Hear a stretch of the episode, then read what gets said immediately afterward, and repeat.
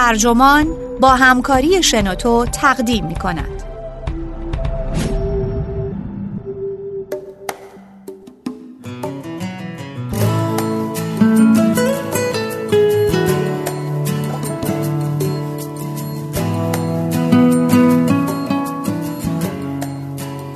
غرق شدن در کتاب ها چه بر سر مغزتان می آورد؟ نویسنده ماریان ولف مترجم نجمه رمزانی منبع لیتراری ها. ترجمه شده در وبسایت ترجمان. گوینده اکرم عبدی.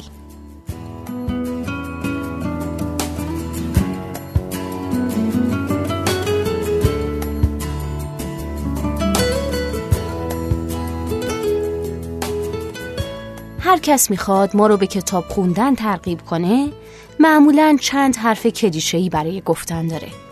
کتاب دیدتو وسیع می‌کنه یا تجربه دیگران رو در اختیارت می‌گذاره. اما واقعیت اینه که این حرفا فایده ای نداره. مگه اینکه یک بار موقع خوندن یک کتاب اون سائقه به عمق جانتون بشینه. سائقه‌ای که باعث میشه با شخصیت کتابی که می‌خونید گریه کنید، بخندید یا خشمگین بشید. مطالعات عصب شناختی جدید یافته های شگفت آوری رو درباره حالات مغزی ما موقع خوندن عمیق کتاب کشف کردند.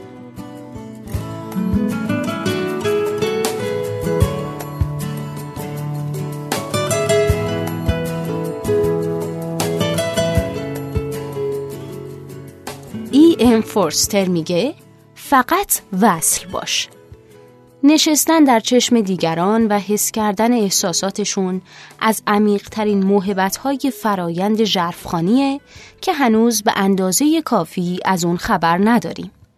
توصیف پروست درباره معجزه پرسمر ارتباط که تأثیرش در انزوا روشن میشه، بودی احساسی و شخصی رو در تجربه خواندن تصویر می‌کنه. ظرفیت برقراری ارتباط و درک احساس دیگری بی آنکه ذره از جهان شخصی خود خارج شویم. ظرفیتی که با خواندن شناخته میشه، ترک کردن و همزمان باقی موندن در قلمروی خود، همون چیزیه که امیلی دیکینسون مردم گریز ناو شخصی خود مینامد. ناوی که با اون از لنگرگاه خود در خیابان اصلی شهر امرست در ماساچوست به دیگر زندگی ها و سرزمین ها سفر می‌کنه. الهیدان روایی جان استان این فرایند مواجهه با و نشستن در چشم دیگری رو با تعبیر عبور توصیف می‌کنه. عبوری که طی اون ما با نوع خاصی از همدردی وارد احساسات، تصورات و تفکرات دیگران میشیم.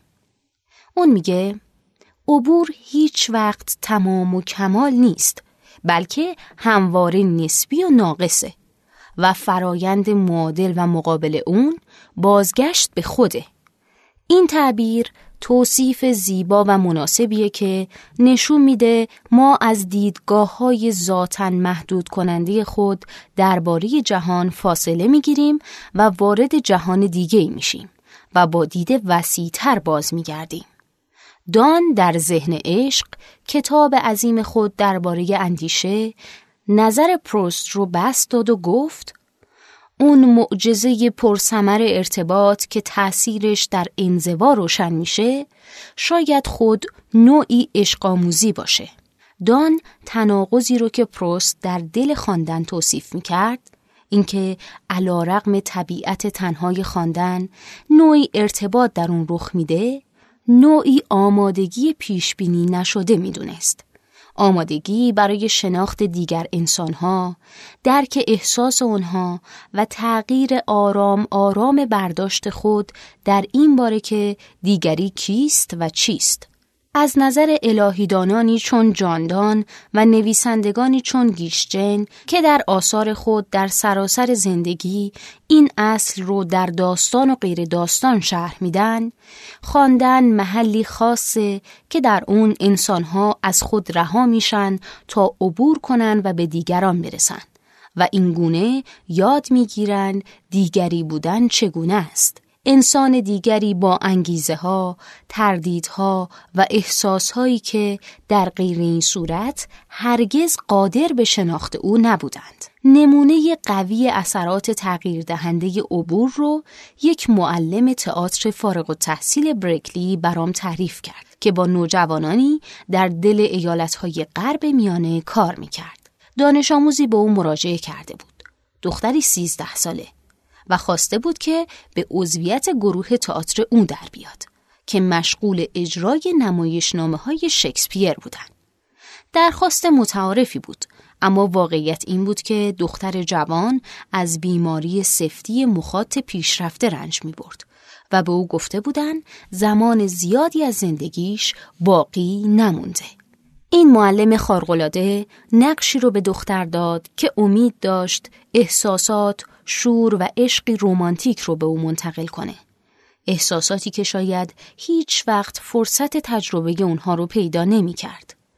او تعریف کرد که دختر یک جولیت فوقالعاده شد. همون شب رومئو و جولیت رو خط به خط از بر کرد. طوری که انگار قبلا صد بار اون نقش رو بازی کرده.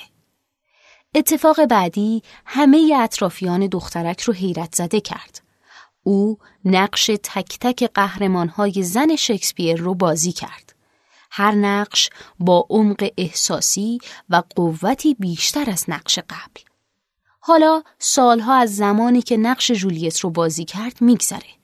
برخلاف تمام انتظارات و پیشبینی های پزشکی وارد دانشگاه شد و در دو رشته پزشکی و تئاتر مشغول به تحصیله و از نقشی به نقش دیگه عبور می‌کنه. نمونه استثنایی این زن جوان ربطی به این مسئله نداره که ذهن و قلب می‌تونن محدودیت های جسم رو کمرنگ کنن یا نه. بلکه به این مسئله باز میگرده که ورود به زندگی دیگران چه نقشی در زندگی خود ما داره. تئاتر کاری رو آشکار می‌کنه که هر یک از ما هنگام عبور از عمیق ترین و غرق کننده ترین اشکال خواندن انجام میدیم. ما از دیگری چون مهمانی در درون خودمون استقبال می‌کنیم و گاه خود دیگری میشیم.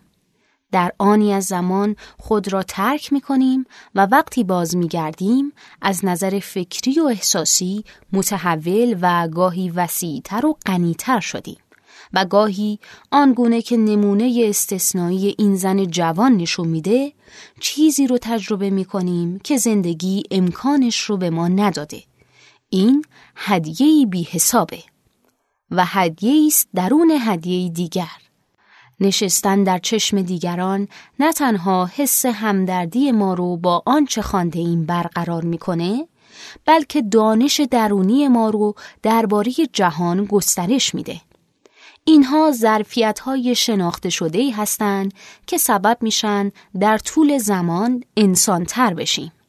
چه در مقام کودکی که قورباغه و وزق رو می‌خونه و یاد می‌گیره وقتی قورباغه بیماره وزق چه می‌کنه و چه در مقام بزرگسالی که دلبند تونی موریسون، راه آهن زیرزمینی کلسون وایت هید یا کاکاسیای تونیستم جیمز بالدوین رو می‌خونه.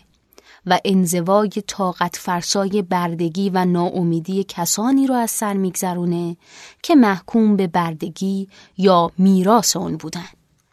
به واسطه این بود تغییر دهنده خود آگاهی در خواندن می آموزیم که ناامیدی و یأس یا هیجان و سرمستی از احساسات بیان نشده چگونه است دیگه به یاد نمیارم که چند بار درباره احساسات هر یک از قهرمانهای جین آستن خوندم. اما فنی پرایس الیزابت بنت در غرور و تعصب یا در جدیدترین تجسم خود در شایسته بازگویی مدرن غرور و تعصب اثر کورتیس سیتنفیلد. تنها اینو می‌دونم که هر کدوم از این شخصیت ها با عواطفی درگیر بودن که کمک می‌کرد احساساتی اغلب متناقض رو بشناسم. این امر سبب میشه با ترکیب پیچیده و خاص احساسات خود در هر شرایطی که زندگی می‌کنیم راحت تر کنار بیایم و کمتر احساس تنهایی کنیم. همونطور که در نمایشنامه سرزمین سایه ها درباره زندگی سی اس لوئیس گفته میشه ما می‌خوانیم تا بدانیم تنها نیستیم در واقع اگه خیلی خوششانس باشیم شاید نوع خاصی از مهرورزی به کسانی رو تجربه کنیم که در کتاب هامون زندگی می‌کنن و حتی گاه نوعی مهرورزی به نویسندگانی که اونها رو می نویسن. یکی از ملموسترین بازخانی های این مفهوم اخیر رو میشه در یکی از شخصیت های نادر تاریخی پیدا کرد. نیکولا ماکیاولی او برای اینکه بهتر وارد خداگاه نویسندگانی بشه که آثارشون رو می‌خونه و با اونها گفتگو کنه رسما لباسهایی رو میپوشید که متناسب عصر زندگی این نویسندگان بودن. او در نامه‌ای به دیپلماتی به نام فرانچسکو وتوری در 1513 نوشت از اینکه با اونا حرف بزنم و علت کاراشونو بپرسم خجالت نمی‌کشم. اونا هم لطف می‌کنن و پاسخمو میدن. شاید چهار ساعت بگذره ولی حوصلم سر نمیره. همه مشکلاتم رو فراموش می‌کنم. از فقر وحشت نمی‌کنم. از مرگ نمیترسم. خودم رو کاملا در اختیار اونها می‌ذارم. ماکیاولی در این متن نه تنها مستاقی از بود نشستن در چشم دیگری در اثر ژرفخانیه بلکه مستاقی است از ظرفیت ما برای اینکه از واقعیت‌های فعلیمون به فضایی درونی منتقل بشیم که در آنجا می‌تونیم تجربه فشارهای ناگزیری رو که مشخصه قالب وجودی انسانی در هر سنیه با دیگران در میون بذاریم. ترس، استراب، تنهایی، بیماری، تردیدهای عشق، دوری و بازگشت و گاه خود مرگ شک ندارم برخی از این احساسات همونهاییه که سوزان سانتای جوان حس می کرد. زمانی که نگاهی به قفسه کتابهاش مینداخت و فکر می کرد. دارم به پنجاه دوست می نگرم. کتاب خواندن مانند این بود که از این سوی آینه به آن سویش گام بگذارم. می‌شد جای دیگری بروم. و بیشک در بود ارتباطی خواندن این نویسندگان شاهدی هستند بر اینکه رها کردن خود برای ورود به آرامش مطلوب جمع دیگران در هر سنی چه معنایی داره حالا چه این دیگران شخصیت های داستانی باشند چه شخصیت های تاریخی چه خود نویسندگان شاید این غرق شدن آزادانه در خواندن در فرهنگ ما در معرض تهدید باشه. این تهدید به شکل نوعی نگرانی از برخی آمارهای رو به افزایش در جامعه ما پدیدار شده. از جمله نگرانی تیمی از NPR که به خاطر دلمشغولی شخصیشون درباره این تهدید مصاحبه مفصلی با من کردند. اگه آرام آرام صبر شناختی خود را از دست بدهیم و در دنیایی که کتاب ها خلق می کنند و زندگی و احساسات دوستانی که در آنها زندگی می کنند غرق نشویم چیزهای زیادی رو از دست خواهیم داد. اگرچه فیلم ها به شکل عجیبی می‌تونن بخشی از این مشکل رو جبران کنن اما در کیفیت غرق شدن تفاوتی هست که با ورود به افکار ساخته دیگران ممکن میشه. چه بر سر جوانانی میاد که هرگز افکار و احساسات فردی کاملا متفاوت رو نمی‌بینند و درک نمی‌کنند؟ چه بر سر خوانندگان مسنتری میاد که اون حس همدردی با افراد خارج از اقوام و آشنایان خودشون رو از دست میدن.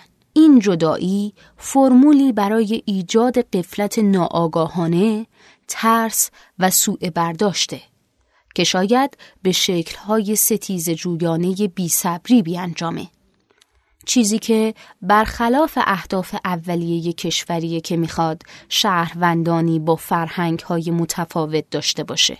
این ایده ها و امید ملازم با اونها موضوع اغلب آثار رمان نویس آمریکایی مریلین رابینسونه که رئیس جمهور سابق باراک اوباما او را متخصص همدردی توصیف کرد. اوباما در یکی از نشست های معروفش که در دوران ریاست جمهوریش و به تقاضای خودش برگزار شد، طی سفری به آیووا با رابینسون دیدار کرد. در این گفتگو که موضوعات زیادی رو در بر می گرفت، رابینسون ابراز تأسف کرد که خیلی از مردم ایالات متحده گرایشی سیاسی دارند که سبب میشه افرادی رو که با خودشون تفاوت دارن در مقام دیگری شرور ببینن. او این مسئله رو تغییر خطرناکی دونست که شاید سبب بشه نتونیم به عنوان یک دموکراسی به حیات خودمون ادامه بدیم. رابینسون چه زمانی که درباره افول انسان باوری می نویسه چه وقتی که درباره ظرفیت ترس برای کمرنگ کردن ارزش هایی که طرفدارانش مدعی دفاع از اونها هستند. قدرت کتاب ها رو برای کمک به ما در درک دیدگاه دیگران مثل پادزهری برای ترس ها و تعصب هایی تصویر می‌کنه که خیلی از مردم ناآگاهانه اغلب به اونها چنگ می‌زنن. در چنین جوی اوباما به رابینسون گفت مهمترین چیزهایی رو که درباره شهروند بودن می‌دونه از رمان ها مخته و گفت این مسئله به همدردی مرتبطه به اینکه بپذیریم جهان پیچیده است و پر از خاکستری ها اما هنوز هم می توان حقیقت رو در اون پیدا کرد و اینکه انسان باید برای اون زنده بمونه و کار کنه و اینکه میشه با دیگر انسانها ارتباط برقرار کرد. اگرچه بسیار متفاوت از ما باشند. آموزه های واقعی و نومید کننده که اوباما و رابینسون درباره اونها گفتگو کردن شاید با تجربه دیگر زندگی ها آغاز شن. اما با کاری عمق پیدا می‌کنن که بعد از نشستن در چشم دیگران رخ میده. یعنی لحظه ای که چیزی که داریم می‌خونیم ما رو بر اون میداره تا قضاوت های پیشین خود و زندگی دیگران رو بازنگری کنیم. داستان لوسیا برلین راهنمای زنان نظافتچی نمونه خوبیه. وقتی مشغول خوندن این داستان شدم زن نظافتچی قهرمان داستان رو دیدم که انگار از تراژدی های هر روزه بیخبر بود. تراژدی هایی که زیر پوست جاهایی که کار می‌کرد در جریان بودن. تا اینکه جمله آخر رو خوندم که با گفته زن به پایان می رسید. بالاخره گریه می کنم. هرچه درباره راوی داستان که زنی نظافت چی بود تصور کرده بودم به یک باره با جمله آخر فرو ریخت. برداشت های اشتباه و محدود کننده من از پنجره بیرون ریخته بودن. این پنجره ها زمانی باز میشن که می‌تونیم تعصباتی رو ببینیم که با خود به خواندنی هامون میاریم. بیشک این همون کشف متواضعانه بود که برلین می‌خواست خوانندگانش درباره خودشون به اون برسن. جیمز کرول در کتاب مسیح واقعی پسر خدا برای عصر سکولار مواجهه مشابهی رو درباره نشستن در چشم دیگران در قلمروی غیر داستانی توصیف می‌کنه. در این کتاب کرول تجربیات خودش رو در مقام پسری جوان و کاتولیکی بسیار مومن هنگام خواندن آن فرانک خاطرات یک دختر جوان بازگو می‌کنه. او شهودی رو توصیف می‌کنه که زندگیش رو تغییر داد. شهودی که با ورود به زندگی آن زن یهودی جوان به اون دست پیدا کرد. زنی که علا رقم نفرت وحشیانه از یهودیان که موجب نابودی او و خانوادش شده بود تمام آرزوها و شور زندگی محدودیت ناپذیر یک دختر جوان رو در خود حفظ کرده بود. ورود به دیدگاه این دختر سراپا خارجی مسیری پیش بینی نشده رو در مقابل چشمان جیمز کرول گشود. از توصیف درگیری های او با پدرش که یک ژنرال نظامی بود بر سر بحران ویتنام در یک مجلس ترهیم آمریکایی. خدا پدرم و جنگی که بین ما در گرفت تا توصیف رابطه میان یهود و مسیحیت در شمشیر کنستانتین تاریخچه کلیسا و یهودیان. هر یک از کتابهای او حول محور نیاز به درک عمیق دیدگاه دیگری شکل گرفتند چه در ویتنام و چه در اردوگاه های کار اجباری آلمان.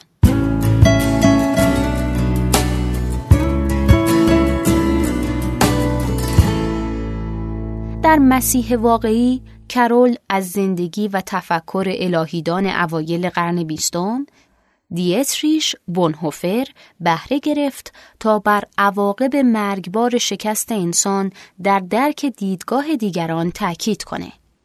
بونهوفر ابتدا در منبر کلیسا و سپس در زندان درباره ناتوانی تأسفبار بیشتر افراد در درک دیدگاه مسیح تاریخی در مقام یک یهودی و همچنین دیدن قتل عام یهودیان در آلمان از دیدگاه خودشان شجاعانه سخنرانی می کرد و دست به قلم می برد. بونهوفر در آخرین اثر خودش پرسید واقعا اگر مسیح تاریخی زنده بود چه واکنشی به آلمان نازی نشان می‌داد؟ او تاکید می کرد تنها کسی که از یهودیان حمایت می کند حق دارد نیایش گریگوری را بخواند. این نتیجه گیری سبب شد او برخلاف عقاید مذهبی خود درباره قتل عمل کنه و در دو سوء قصد به جان هیتلر همکاری کنه و در نهایت در یکی از اردوگاه های کار اجباری با دستور مستقیم نماینده پیشوا به قتل برسه. من این نوشته رو در زمانی می نویسم که خیلی از پناهندگان که اغلب مسلمان هستند از شرایط وخیم فرار می کنن و تلاش می کنن وارد اروپا، ایالات متحده یا هر جایی بشن که بتونن زندگی قبلی خودشون رو پس بگیرن.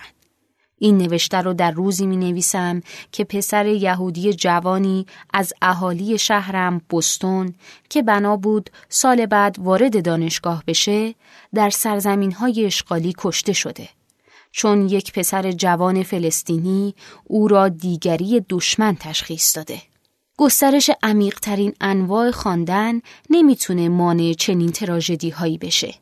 اما درک دیدگاه دیگر انسانها می‌تونه دلایلی تازه و متنوع عرضه کنه تا راه های جایگزین شفقت آمیزی برای مواجهه با دیگران در جهان خود پیدا کنیم. چه کودکان معصوم مسلمان باشند که از آبهای آزاد خطرناک عبور می‌کنن و چه پسر یهودی بیگناهی از مدرسه میمونیدز بستون که هر دو کیلومترها دورتر از خانه خودشون کشته میشن.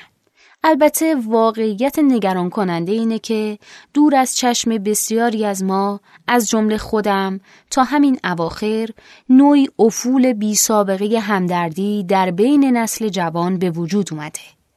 شری تورکل استاد دانشگاه امایتی مطالعه ای رو توصیف می‌کنه که سارا کانرات و گروه تحقیقاتیش در دانشگاه استنفورد انجام دادن و نشون داد در دو دهه اخیر همدردی در بین نسل جوان ما چهل درصد افت داشته و پرشیب ترین افول در ده سال گذشته مشاهده شده. تورکل این فقدان همدردی رو تا حد زیادی به این مسئله مرتبط می‌دونه که این افراد با حضور در دنیای مجازی ارتباطات واقعی و چهره به چهره خودشون رو از دست دادن. از نظر او فناوری ما رو در دوردست قرار میده. پدیده ای که نه تنها هویت فردی ما رو تغییر میده بلکه سبب تحول هویت ما در ارتباط با دیگران میشه. خواندن در سطوح عمیق شاید تا حدی پادزهری در مقابل الگوی ذکر شده در دور شدن از همدردی باشه. اما اشتباه نکنید. همدردی تنها مهربان بودن با دیگران نیست. اهمیت اون فراتر از این هاست همدردی به درک عمیق دیگری مرتبطه. مهارتی بنیادی در جهانی که ارتباطات میان فرهنگ های متنوع رو به افسایشه. تحقیقات در علوم عصب شناختی نشون میده که آنچه اینجا نشستن در چشم دیگران مینامم نشانگر مجموعه پیچیده ای از روندهای شناختی، اجتماعی و احساسیه که ردهای فراوانی در مدار مغز خواندن ما بر جای می‌ذاره. تحقیقی درباره تصویرسازی مغز که دانشمند عصبشناس آلمانی تانیا سینگر انجام داد، مفهوم سازی های گذشته درباره همدردی رو بست میده و ثابت می‌کنه همدردی شامل شبکه‌ای کامل از حس و فکره که بینش، زبان و شناخت رو با شبکه های گسترده زیرقشری مرتبط می‌کنه. سینگر تاکید داره که این شبکه بزرگتر در کنار دیگر بخش هاست. از جمله شبکه های بسیار مرتبط عصبی برای نظریه ذهن که این سولار یعنی اون بخش از مغز که مسئول درک احساسات بین فردیه و قشر سینگولیت رو در بر می‌گیره. بخش هایی که پهنه های وسیعی از مغز انسان رو به هم مرتبط می‌کنن. نظریه ذهن که اغلب در بسیاری از افراد طیف اوتیسم پیشرفته نیست و در وضعیت مرضی که نارسایی هیجانی نام داره از بین میره به یک ظرفیت بالقوه انسانی برمیگرده که باعث میشه در تعاملات اجتماعی خود با دیگران بتونیم افکار و احساسات اونها رو دریافت، تحلیل و تفسیر کنیم. سینگر و همکارانش توضیح میدن که نورونهای بسیار بزرگ این مناطق به شکلی یک پارچه برای ارتباط بسیار سریع بین این مناطق و دیگر قسمتهای قشری و زیر قشری شامل تمام قسمتها از جمله قشر حرکتی تناسب پیدا کردن تا ارتباط سریعی رو ممکن کنن که جهت ایجاد همدردی ضروریه. شاید این فکر که وقتی مطالعه می کنید قشر حرکتی مغزتون فعال میشه چیزی نمادین به نظر بیاد. اما به معنای دقیق کلمه در مغز شما چنین اتفاقی میافته. تصویر آنا کارنینا رو بازسازی کنید. زمانی که از روی ریل قطار میپره. شماهایی که اون بخش از رمان تولستوی رو خوندید خودتون هم با او میپرید. به احتمال زیاد همون نورون هایی رو که در زمان حرکت پاها و بالاتنتون به کار می‌گیرید در زمانی هم که خوندید آنا جلوی قطار پرید فعال شدن. بخش های زیادی از مغزتون فعال شدن. هم در همدردی با ناامیدی غریزی او و هم در برخی از نورونهای آینه‌ای که این ناامیدی رو از نظر حرکتی اعمال می‌کنن. هرچند شاید نورونهای آینه‌ای بیش از آن که به خوبی فهمیده بشن شهرت یافتن اما به هر حال نقش شایان توجهی در خوندن دارن. در یکی از مقالات این تحقیق که عنوان جذابی هم داره تحت عنوان مغز شما هنگام دست و پنجه نرم کردن با جین آستن استاد ادبیات قرن هجدهم ناتالی فیلیپس در همکاری با دانشمندان عصبشناسی استنفورد به مطالعه اتفاقاتی پرداخت که در زمان خواندن رمان به شکل‌های مختلف در ما رخ میدن. یعنی خوندن با دقت بالا و بدون اون. بار دیگه به گفته کالینز فکر کنید. فیلیپس و همکارانش دریافتن که وقتی بخشی از یک داستان رو با دقت می‌خونیم بخشی از مغز رو فعال می‌کنیم که با احساس و عمل شخصیت های داستان مرتبطه. او و همکارانش شگفت زده شدن که تنها با این درخواست از دانشجویانشون که دقیق بخونن یا برای تفریح بخش های متفاوتی از مغز فعال شدن. که شامل قسمت‌های مختلف درگیر با حرکت و لامسه میشه. در کارهای مشابه دانشمندان عصبشناسی دانشگاه اموری و دانشگاه یورک نشون دادن زمانی که استعاره های مرتبط به بافت اجسام رو می‌خونیم شبکه هایی در مناطق مسئول لامسه به نام قشر حسی پیکری فعال میشن. و همچنین زمانی که درباره حرکت می‌خونیم های حرکتی فعال میشن. در نتیجه وقتی درباره دامن ابریشمی اما بوواری می‌خونیم مناطق لامسمون فعال میشن. و وقتی می‌خونیم که اما از درشکش تلو تلو خوران بیرون اومد و به دنبال لیون عاشق جوان و دمدمی مزاج خودش رفت مناطق مرتبط با حرکت در قشر حرکتیمون فعال میشن. و به احتمال زیاد مناطق متأثر دیگه هم فعال میشن. این مطالعات گام نخست کارهای رو به افزایشیه که داره روی همدردی و همزاد پنداری در حوزه علوم اعصاب در ادبیات انجام میشه. دانشمند شناختی کیت اوتلی که روی روانشناسی داستان مطالعه می‌کنه رابطه تنگاتنگی رو بین خوندن داستان و درگیری روندهای شناختی معروف نشون داده.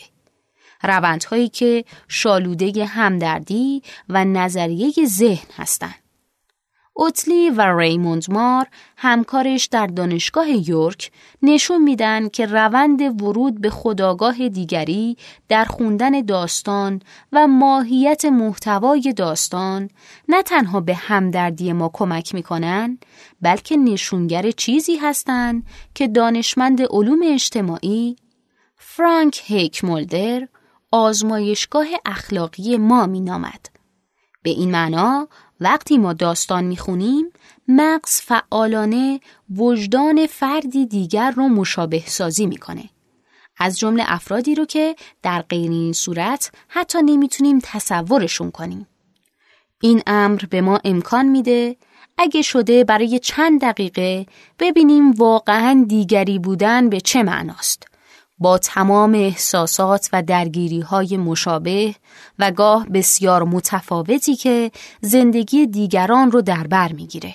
مدار خواندن با چنین تشابهاتی بست داده میشه. زندگی روزمره ما هم همینطوره و همچنین زندگی کسانی که دیگران رو هدایت می‌کنن. جین اسمایلی، رمان نویس آمریکایی نگران این مسئله است که دقیقا همین بود داستان بیش از همه در فرهنگ ما در معرض تهدیده. حدس من اینه که فناوری به خودی خود رمان رو از بین نمی‌بره اما شاید رمان ها به حاشیه رانده بشن. وقتی چنین اتفاقی بیفته جامعه ما به توحش و خشونت کشیده میشه. به واسطه مردمی که راهی برای درک ما یا یکدیگر ندارن. این یادآوری بهتنگیزیه که نشون میده اگه بخوایم جامعه مردم سالار رو تحقق ببخشیم تداوم حیات خوندن چقدر برای انسانها حائز اهمیته. در نتیجه همدردی هم دانشه و هم احساس. همدردی مستلزم کنار گذاشتن فرضیات پیشین و تعمیق درک فکری ما از فرد دیگر، دین دیگر، فرهنگ و عصر دیگره. در این لحظه در تاریخ جمعی ما شاید ظرفیت شناخت شفقت آمیز دیگران بهترین پادزهر در مقابل فرهنگ بیتفاوتی باشه. فرهنگی که رهبران روحانی چون دالایلاما، اسقف اعظم دزمون توتو و پاپ فرانسیس دربارش حرف می‌زنند. همچنین شاید بهترین پل به دیگرانی باشه که نیاز داریم با اونها کار کنیم تا بتونیم جهانی امتر برای تمام ساکنان اون بیافرینیم. شاید در فضای شناختی که موقع خوندن به واسطه درک شفقت آمیز ذهن دیگری برای ما ایجاد میشه غرور و تعصب آرام آرام از بین بره.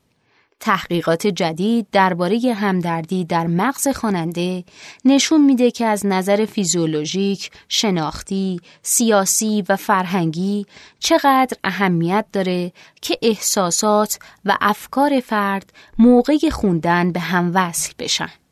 کیفیت فکر ما به دانش زمینه‌ای و احساساتی بستگی داره که هر یک با خود به همراه داریم.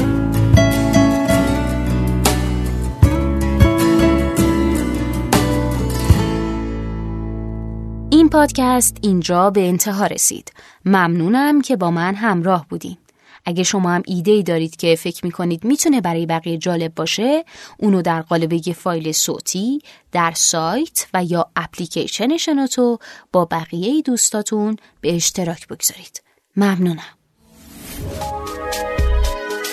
شنوتو سرویس اشتراک گذاری فایل های صوتی www.shenoto.com